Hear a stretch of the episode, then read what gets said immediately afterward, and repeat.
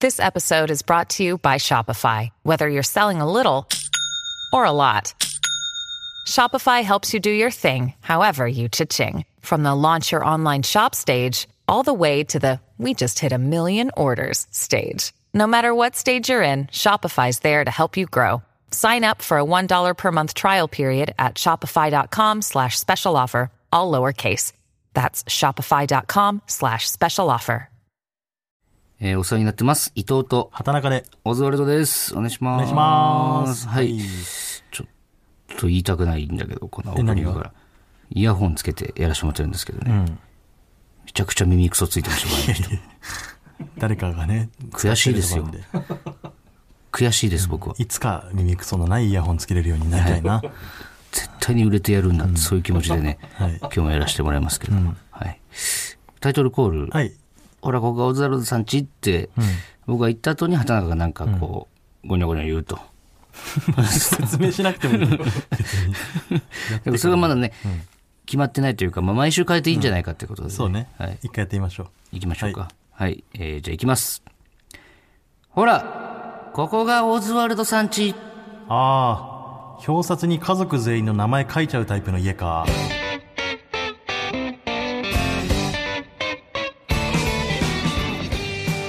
はい、えーはいこちらですね、はいラジオネームナミダッシュさんからいただきましたはい。はいなんか、ね、あるよね、たまにあのあるある子供おじいちゃんからうん。子供の名前まで書いちゃってる家ね、そうね。で、あれ、なんかさ、まだ揃いきってない可能生性がまあれるんるですよ可能性もあるしねそうちょっと石石とかに刻んじゃってるとかじゃんパンパンに、あの掘る掘るタイプのねそう木製だったら別にもう書けば4いい人けど四人とかで刻んじゃってるんだよ、うんでもあれか決意があるよねきっとねもうこれ以上生まないぞこれ産まないぞのもあ るし絶対にこれで済むんだっていうみんなで、そういう強い意志を強い意志感じますよ感ねじますよね。はい、うんということで始まりました、はいほらここがオズワルドさんち、はいえー第3回目ですね。 3回目ですかもう終わらないですねい やだから、続くねよっぽどよ、お前、1、2回で終わらされたらもう。 3回目ですよだってうん、でもずっと溜まってても終わんないと思う、俺う。ん3回じゃ。 3回じゃ終わんないうん。あそまあまあ、でも、う、うん、なんかでもこ、このペースでいったら4回もありそうじゃないういや、わかんない、油断できない よ、それは。なんかメールいきます、ちょっと。メール来てるんですかははいい、いっぱいね、いただいてるんですよ。うんはい。えー、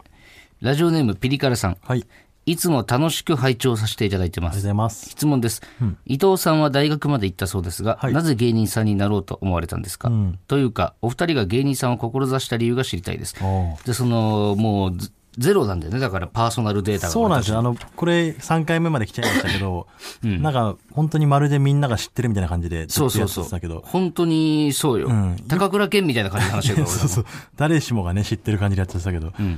よく考えたらね全く知らずに聞いてくれてる方もいると思うんで俺もうんちょっとその辺のねなんとなく紹介みたいなのできてったらいいですよねまあ、ちょっとずつね、うんはい、大学まで行ったっていうか、まあ、大学もともと教員になろうと思ってたんです僕は、うんはい、何のえーっとね中学校の国語の先生あ選べるんだそれってどどれが難しいとかあんのかなでも小学校が一番大変だとはあ思まうあ、けど、ね全教科教えなきゃいけないしだし、そのもうわけわかんないから小学生ってあでも中学校とかもそうかいや、一番その変わり時だからね。そうね全部覚えてるから、中学校の出来事なんて。確かに、うん。小学校のって忘れがちだけどなそう、中学生はやっぱ多感。そうでも俺はそのやっぱ人の人生が好きだからさ結構、うん。まあ、金八先生とかね、そうそうそうそう見てきてるし、そのどういう風になっていくのかなってのをちょっと見てみたい責任重大だよね、でも。そうそうでそれに気づいたのようん。責任重大だなってことに、うん。責任重大だなってことに気づいて、んあ俺無理だなって思ったの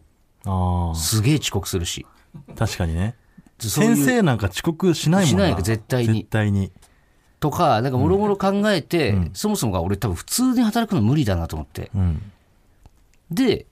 もともと、もともとは本当は芸人になりたかったから、うん。まあ、せっかくだしっていうので、大学4年の時に NC 会話始めた感じだよね、当時の同級生と。おうん、中学校でね。うん。かな俺ーきっは。かけとしてはうね。ん。お前、何してたんだっけ芸人にな俺るは芸人になる前は、んまあ、高校を卒業して、うん。えーその後チョコレート工場で働きました。チョコレート工場チョコレート工場はちょっと北海道の函館市にあるチョコレート工場なんですけど、チョコレート工場あるある一つもらってもいいですかえーめちゃくちゃ暑い。熱いんだよな溶かすからやっぱあのー室温がね40度ぐらいあるんですよ、基本的に。 でもまあ長袖着なきゃいけないから、その、一応ね、毛とか落ちないように。それどんもぐうらい勤めたの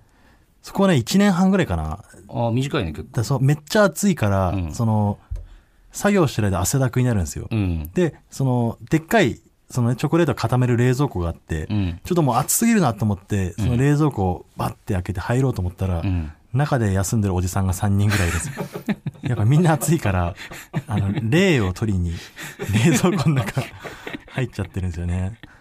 だからそういう構絵図で。面がやっぱめちゃくちゃおもろいよなんかなでね、その結構やっぱ高卒だし、その社会のことあんまわかんないから、俺的にはね、めちゃくちゃきつくて、うん工場なんだけども、夜勤とかもあって、うんその、そんな人数がいないから、もう働いてうん、半年ぐらいしたら、もう結構その、夜勤帯を任されたりするのよ、社員だから。うんパートの方とか、その派遣の方とかを従えて、うん社員が一人残るみたいな。まあねそれとゆくゆくはその何工場長とかにも上がってくるまあまあ出世したりとか、まあそういうチ一ョコレート工場応長にメインのメンバーとして扱われてて、うんその夜勤の時にね、うんあのーでっかいね、1トンぐらい入る、2トンぐらい入るのかな ?2 トンぐらいチョコレートが入るタンクがあって、 2トン2トンタンクみたいなのあんのよ。ええその何個もあるんだけど、うんそのタンクからタンクへチョコレートをこう移送するっていう作業があって、それ何のためにまあ、こっちを空にして、なんかこっちでまた別のものを作るのに、あーなんか俺もよく分かってなかったけど、うんなんでもとよりくあえ分かってないずとりあえずよこくれ回したなそんなやつに俺の今日の仕事はこのタンクからタンクにチ怖ョくコなレいーおトを、前なんかさ借金の方でさ、なんか変な島とか連れてかれて、なんだかよくわからない作業させられたりするみたいな感じいじゃや、んマ感ジで覚わ的かんにない。はチョコレートをさ、ホワイトチョコとか作るときもあるんだけど、この粉とこの油を溶かして、とりあえずこれを入れるみたいなのあるんだけど、なぜこれがホワイトチョコになるかさっぱりわかんないのだかよ、らトリがいいからもうそんなものういいやからやれば入いろいから、とりあえず入れとれにばかいいくから混。ぜろと、うん。まあその、チョコはね、お前ね関係ないからその、なんでこうな今るか分かっとてもしょうがな いから、うんとりあえずやれって言われて、まあそれはその日はいないから、で俺がそのタンクからタンクにチョコレートを移送するみたいな、こうコックをねピッて開けてスイッチを押せば、ウィーンってこう移動するのよ、うんでまあそれはスイッチを押しました、じゃあもうちょっと、んその場は自動でやってくれるんで、うん離れて別の階に行って、ん別の作業をしてたのようんでね戻ってきたらさうん床一面チョコになってたのよああもう終わってんじゃんだからそのタンクとタンクをつなぐホースが、ちゃんとうまくはまってなくてうん俺が別の部屋行った時に外れて二トン全部床に二トまンあ、2トンまでいかなかったけど、まあ、1トン近くはもしかしたらもう2トンも1トンも一緒いだやよいやおいや前1トンと2トン全 然違うよいやわかんないけどいやいやその1トンで済んでよかった量よが1トンのチ1トョコンをで住んでよかったの床に流したことが、ん俺の人生最大のピンチだったかもしれない、いや怖っ、むっちゃ怒られるの分かったけど、まずこのチョコをどうしよう、うんもうどうしようもないじゃんこんな1トンのチョコなんか、うんでもやっぱ人ってパニックになった時に、なんか変な行動をするというか、んあの、机にね、置いてあったね、そのチョコを見た時にね、机に置いてあったティッシュをね、2枚刺さってたの無理無理無理無理無理無理無理これ、なん無理とだよかお、前まず1回拭かないとと思っ無て。理だよ俺もちょっとそこの会社は、別にそれ原因じゃないけどティッ、シュ2トンないと思うからチョコ1トン含むの多分それちょっとやめちゃったな、そこは。ねえねえほらここがオズワルドさん家だってはいだからやっと終わったんですよ単独がねそうね、これ放送した頃にはね、もうちょっと、うん終わってるもう買えなくなってるかもしれないんで、それでまここでここでもう告知したってもあもうしょうがないね。仕方ない、うん。でもうネタバレとかもし放題ってことそうですそね。うそうこう単独ライブってさ、うんマジで終わった時やってよかったと思うじゃん。思うね達成感とかね、なんかいろいろあんだけど、一番しんどかったけどな今回なんでやりたいんだろうな、これ。またしんどいじゃん、絶対。うんでもまたい終わった時はさ、んまたやりたいって思うじゃん。うん本当にやりたい のか単独ライいブ。いやいやそんな風になるならやらない方がいいんだなや終わった後はやっぱ達成感みたいなのあんのよ。うんなんか知んないけど。なんかやっぱもう完全に俺たち目当てで来てくれてるからまあね、100%そうだもんね、ほぼ。もう熱量というかねいいもの見せないととかね、うんちょちゃんと全部オープニングから、うんね、あの、あ幕間のね、V とかも全部そうね頑張んなきゃとか思うから、うん全部新ネタだしね。うんよかったと思うんですけどねで最後ユニットコントですよねあれはね、よかったね。とうとうだから妹出しましたよね、もう演出劇みしたいな、まねしたっていうかもう出てもらったよ、本当に歌も作ってね俺はだから本当に最後のエンディングで、あいつがその地上に出れて本物の時を見たで最後に「綺麗って言って、こうう嘘発見器がウィーンってなって、っていう終わり方、あの時の沙莉の「綺麗って言った瞬間の顔を見たらね、俺は身動き取れなかったでもあうれはねすごい綺麗っていうの固まっがちゃった見て嘘だったというオチなんだけど、ん嘘だった顔してんのよねそうなのよ、き全然綺麗じゃないんだこの東京はっていう顔してるんですよちゃんと、うん、おやおやうん天才なのねって感じ だよ、本当に。びっくりしちゃった、いや俺。びっくりしましたねいや、でもね、やりたかったからね、ずっと。まあ、だからいい、本当に、いい思い出になりましたよね。だから、サイリーと、単独でっていうのはもう、これ最初で最後で、もうバレちゃってるから、もう、まあ、これ味しめてまた呼び始めたら、もういよいよよ、俺らも。もうオープニングから出てもらったんもうおか しいそしたらバレるもクソもないからでも、コントもやったの、普通の。それユニットコント以外に普通のコントもねそうそうそう。あの、お葬式のネタでね。うんで空気階段に感想を聞いてやっぱもうめちゃくちゃ褒めてくれたじゃない、まあね単独のこと、漫才のネタに関しても、その構成とかね、最後のやつじゃあ一個塊が言ってたのが、ん葬式のコントやってる時に、で俺たちがあの下手に立ってさすが当たるじゃん、そでバミリが置いたんだよね、下にここうに立ってくださいバッテンでねバッテンでね印がありますそうもうお前全然さすが当たってなかったらしいの、ねや俺も配信で見てびっくりしたわ、俺のね顔の下半分のほぼ顎のみが、あの一応そのその場でね足踏みする感じじゃん、うんだからもう顎が揺れてるだけなんだよ、 上下に顎が揺れてるというで、葬式っていう設定だから、俺なんかもう、顎のお化け とし歩いてるみたいな。だからその空気から見た感じだと、やっぱそのコントに関しては、その内容の面白さとかじゃなくて、その、例えば最初、袖で俺たちが歩いてるのとかを見て、あれ歩く必要なくないみたいな。俺は、その足踏みしてたじゃん。足踏みしてねそうこれからその火葬場というか焼き上がりをの部屋に行くよっていうのを見せるために、歩きながら喋ってるっていう演出にしたんだけど、歩く必要なかったなって言われてねで本当は、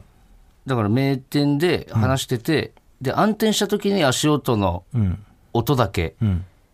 入れればよかったんじゃないみたいな。うんあやっぱわなんか全然わかんないよねって思ったあの時コントまあ確かにねその細かいところの動きとかはんちょっと難しかったりする、難しいね、うんでわかんだねやっぱあいつらねまあやり慣れてるとねそうでもなんか年一だからやっぱ楽しいね、コントってそうね単独でしかやらないからねそうで m 1優勝したらさもうコントだけの単独とかもあっていいかもねあ1本ぐらいはあ来年またやりましょこれでも上がるよまたハードルがそのシークレットゲストとかはういやもうそれは、まあ、俺の姉ちゃんとかでもいい し最悪ねレンタカー屋さんの、うんまあ盛り上がんならいいけど別に全然呼んだって、はい、じゃあコーナー行きましょうかえー、タイトルコールいきますね、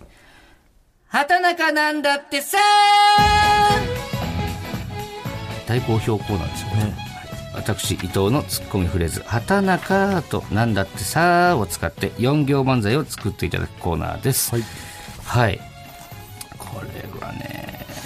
ちょっとね毎回この下に偏っちゃう傾向があってまあ、ね後半ね、うんまあ、ない時もあると思うからちまあょっ俺らが下で笑っちゃってるからなんだろうけとど下ってね笑っちゃうんじゃない結局お前何言ってんのって思うから、まあまあ読んでいきますそれ以よ、外の優れた作品もはいありますからちゃんと聞きたいですからね、はいうん えーラジオネームパンザワさんこの前デスノート拾ったんだよね畑中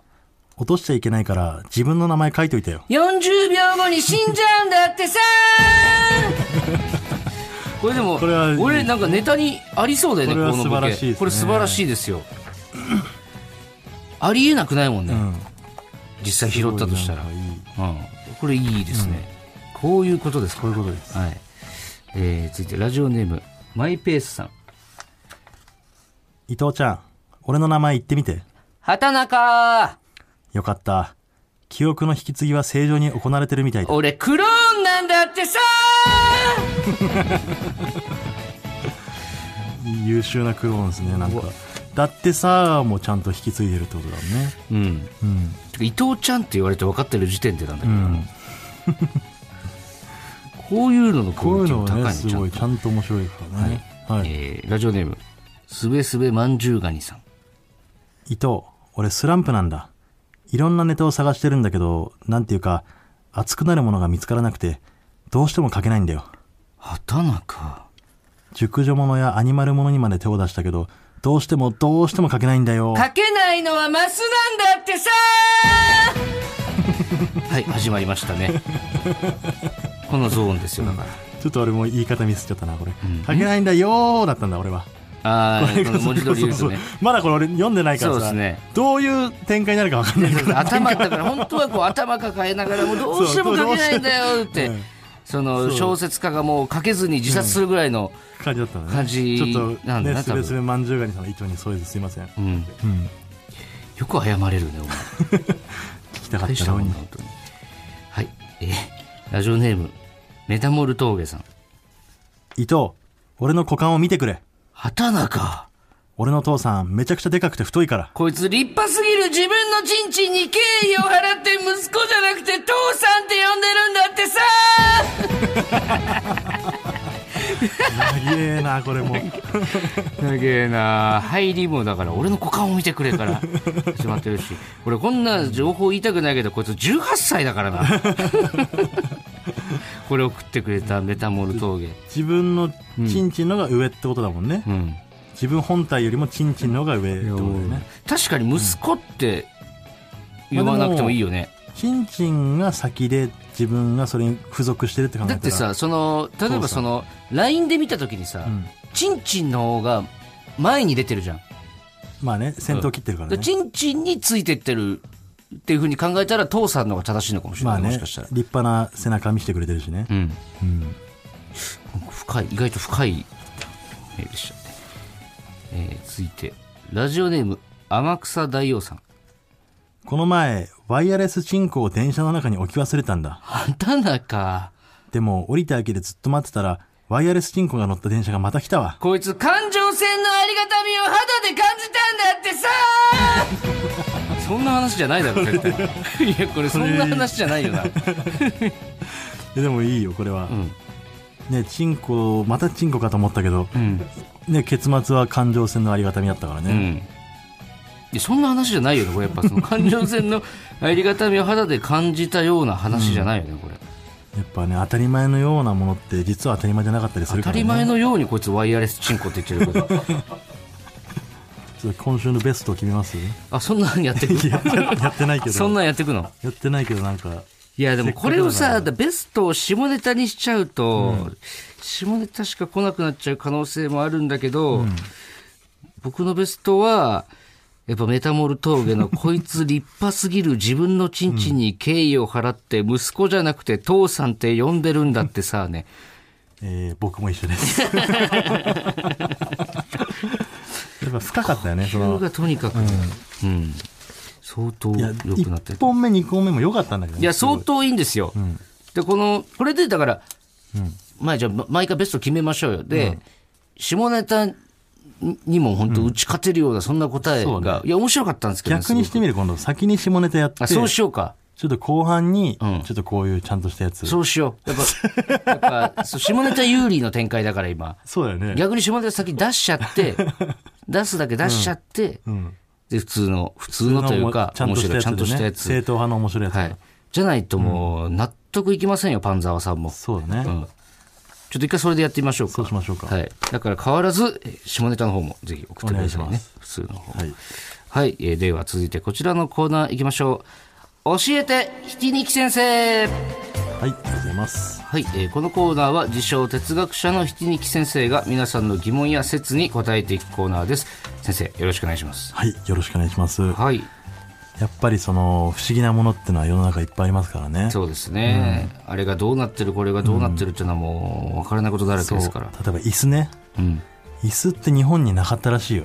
え明治時代まで。えなかったというか、まあ本当に位の高い人しか座ってなかったってえー言われてて。それもでも、ちょこんとしたやつでしょ背もたそうれあんそうまそなうい。そうみんな基本的に床座りやったから、まあ、靴脱ぐ、ね生活してたから、んで普通に考えてさ、ん椅子は作れよと思わないいや、わかる。あんななんかさ、いやだから椅子作る前にさ、あの江戸時代の時とかあのなんか殿様とかさなんか肘置くのなかった、ああった肘置きをあ先んにな作っちゃもん作ってる場合じゃなかったんだあから、そこだけふかふかにしてねな 肘の部分何をさ座るもん肘作れ置く肘置くって何って、な誰も思わなかったのかな、椅子を存在知らないから、うん多分そのみんなでね部屋に集まった時とか、うん背もたれとかも知らないじゃん、みんな地べたにあぐらかいてるから、ちょしんどくないこの体勢ってそうそうだなっからて壁際のやつとかが、あれ壁際なんか楽じゃないみたいに多分思ってたと思うのよ、なんでかってそれは壁を背もたれにしてるから、んそれとかねあと、海とかでみんなで飲んでる時とかさ、流木にえ誰誰腰がいやその侍たちがね、流木にさ腰掛けたりするじゃん絶対うん、その時にこれ家に欲しいなとか思わなかったんかなこれ家に欲しいけど、そんなの叶うわけないよと思ってたんじゃないだか現実的じゃならい現よって実的じゃないよって 思ってたんじゃないの、とかねそういうのも不思議がいっぱいあります、はい、はいこれ今のは先生のあこれはそうですね、ははいい疑問に思ったことなんでなるほどまあ、答えは出てないですけどこれはなぜなあのー答えなんてあの出ませんからめったにそうですみんそなう思でって考聞いてくださいえていきましょうということですははいいでは早速紹介していきましょうはい、えーラジオネームメタモル峠さんおさっきのはい人はなぜ晴れたらいい天気雨が降ったら悪い天気というのでしょう日光も雨も生きていく上で必要不可欠なものです、また晴れの日も雨の日もそれぞれ異なった趣があります、本来比べようがないはずの晴れと雨になぜ優劣がついてしまっているのでしょうか、うん引きにき先生教えてくださいとすごくね、真面目な質問ですえこいつああれだよねその何何何送ってくれてチンるポコ息子じゃなくて 父さんって呼んでるんだってさあのここだよね違う一面見せてくれたんだ、これやっ18ぱ人間って分かんないよね歳のうんいえろんな同じ人面が本当にメタモル峠さんも一緒なんじゃないなんてちょ全然入ってこなかったわなぜいい天気と悪い天気晴れた日をいい天気雨が降った日を悪い天気って言うんですかあーそうとだどねっちも必要むしろ昔だったらね雨が欲しくてね雨乞いしたりとかしてたはずなのになぜか悪い天気というふうにしてしまってんねやっぱ天気予報も泣いてるもんね雨の時はねそうだね雨に泣いてんだよ晴れの時笑ってんのに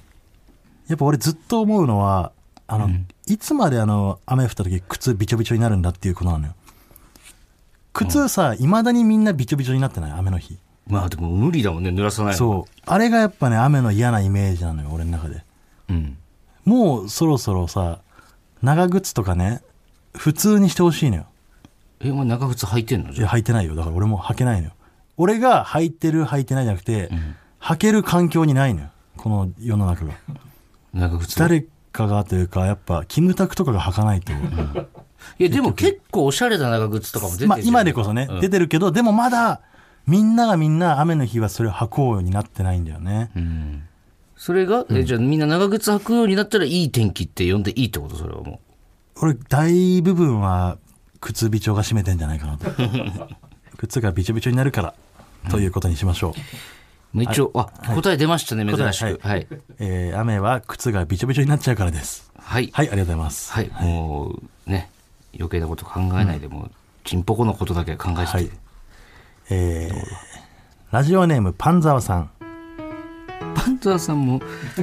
気になかったな、ちょっと。えー人間は内臓を守るための肋骨があるのにどうしておちんちんを守るための骨はないのでしょうかということでねこれだから、さっきのパンザーさんは、んあの、デスノートの方ですよ。あーあだからやっぱりこそうのだ、この人がこの分けてんだ逆におちんちんの話をね、こっちで持ってきてるんだな。使い分けてるんだどっちおちんちんは1回ってこと一人いや、わかんないおけちど。んちん1人1回そうしようかじゃあおちんちんは今後おちんちんは1人1回でいきましょう いや、そおちんちんばっか送ってこられても困るんいでやその風俗じゃないんだからさ、お前、 その、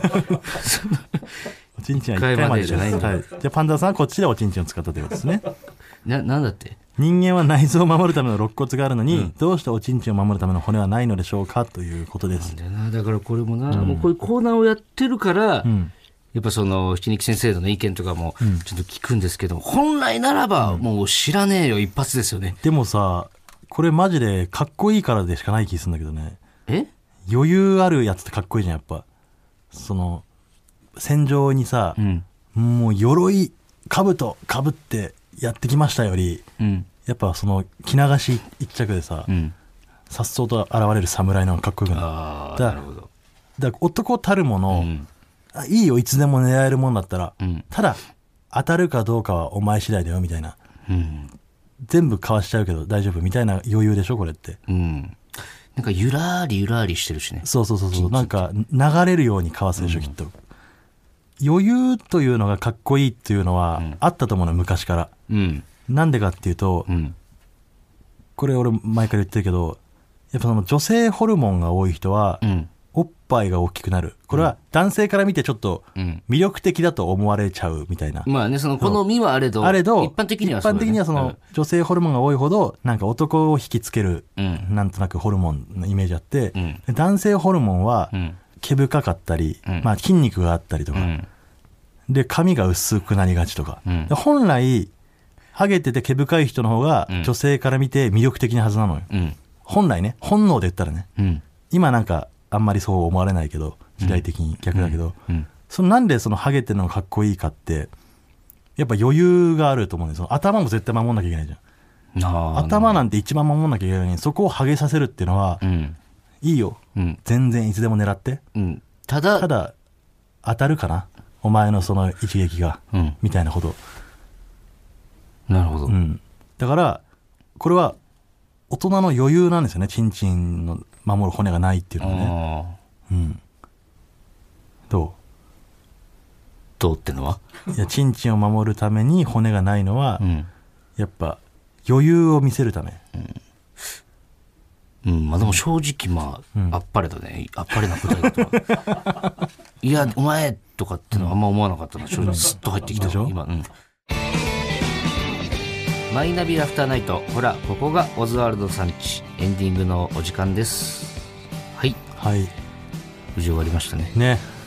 うん。毎回言ってそうだな。無事終わりましたね。ちょっとねここで一個お詫びをしなければいけないことがありまして訂正ですか訂正をちょっとしなければいけないことがありますはい。はい先ほどねあのコントの時にねあのさすが当たるという発言をしましたがはい。えー、まあ、指すという表現させていただいたんですけども、こちら、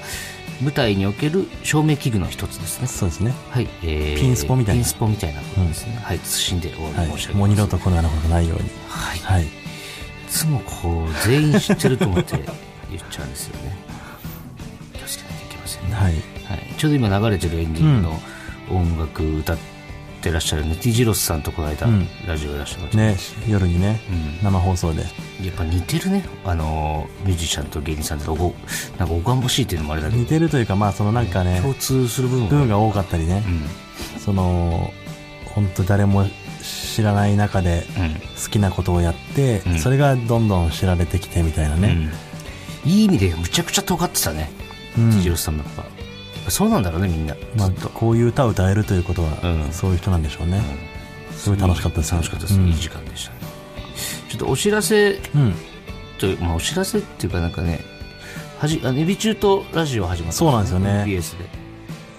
ああれのーエビエビ中のエビ中なんでやねんなんでやねんなんでやねんじゃないよえエビ中なんでやねんなんでやねんだっけエビ中なんでやねんなあれなんでやねんでしたっけなんやそれみたいなのじゃなかったでしたっお前やばいよもうエビ中けえなんでやねんんですか本当になんやねんエビほ中ら ほらなんやねんエビ中なんやねん でなんなんやそれとか近いんだいよやいやそれいや、なんでやねんいやでもなでんでがなければ俺だってなんやねんと思でもなんなんの次に「で」じゃなくて「や」が来てるからねなんやそれはもう二人とも謝った方がいいよ、これ は。いや、ちょ、別にその、なんだろうね、その、な、愛がないとか、そういうことじゃないんですよ。はいエビ中なんやねんエビ中なんやね。これ楽しかったいやめちゃくちゃいねいことだ初めエてビ中そのこういうちゃんとしてね、アイドルの方とうん。お話しさせてもらって、うん。あのー木本さんもいるね TKR の木本さんもほ初めてお会いしてう、ん。もう最高オズワルドさんちだね向こうもねん言ったら家家そう居心地の良さで言ったらうねん、居心地の良さはね、うん本当。なんか、全然、うん初めて会った気がしないというかうね、んいい形ばっかそり。ういう空気を作ってくれたんでしょうねね、これからちょっとやっていきます。はいこちらの方もね。聞いてくださ声 声がねそんな消え入るような声でずっと後半ねこのエンディングに差し掛かってからあの ささやきなんだよねずっといえーメールの後、さっき。はいいやさすがにそこはでかい声で言わないとメールなんでねえはい。メールの宛先は oz.tbs.co.jp ozu.tbs.co.jp です、はいハッシュタグは「ハッシュタグココーズ」でお願いします、はい今日の放送はラジコのタイムフリー機能で1週間限定で聞けます、さらにラジオクラウドでは本編の再編集版とアフタートークもアップします、はいぜひお聞きくださおい願いします。はい、えーそれではここまでのお相手はオズワルド伊藤と、畑中でした。えーこの辺で一旦やめさせてもらいます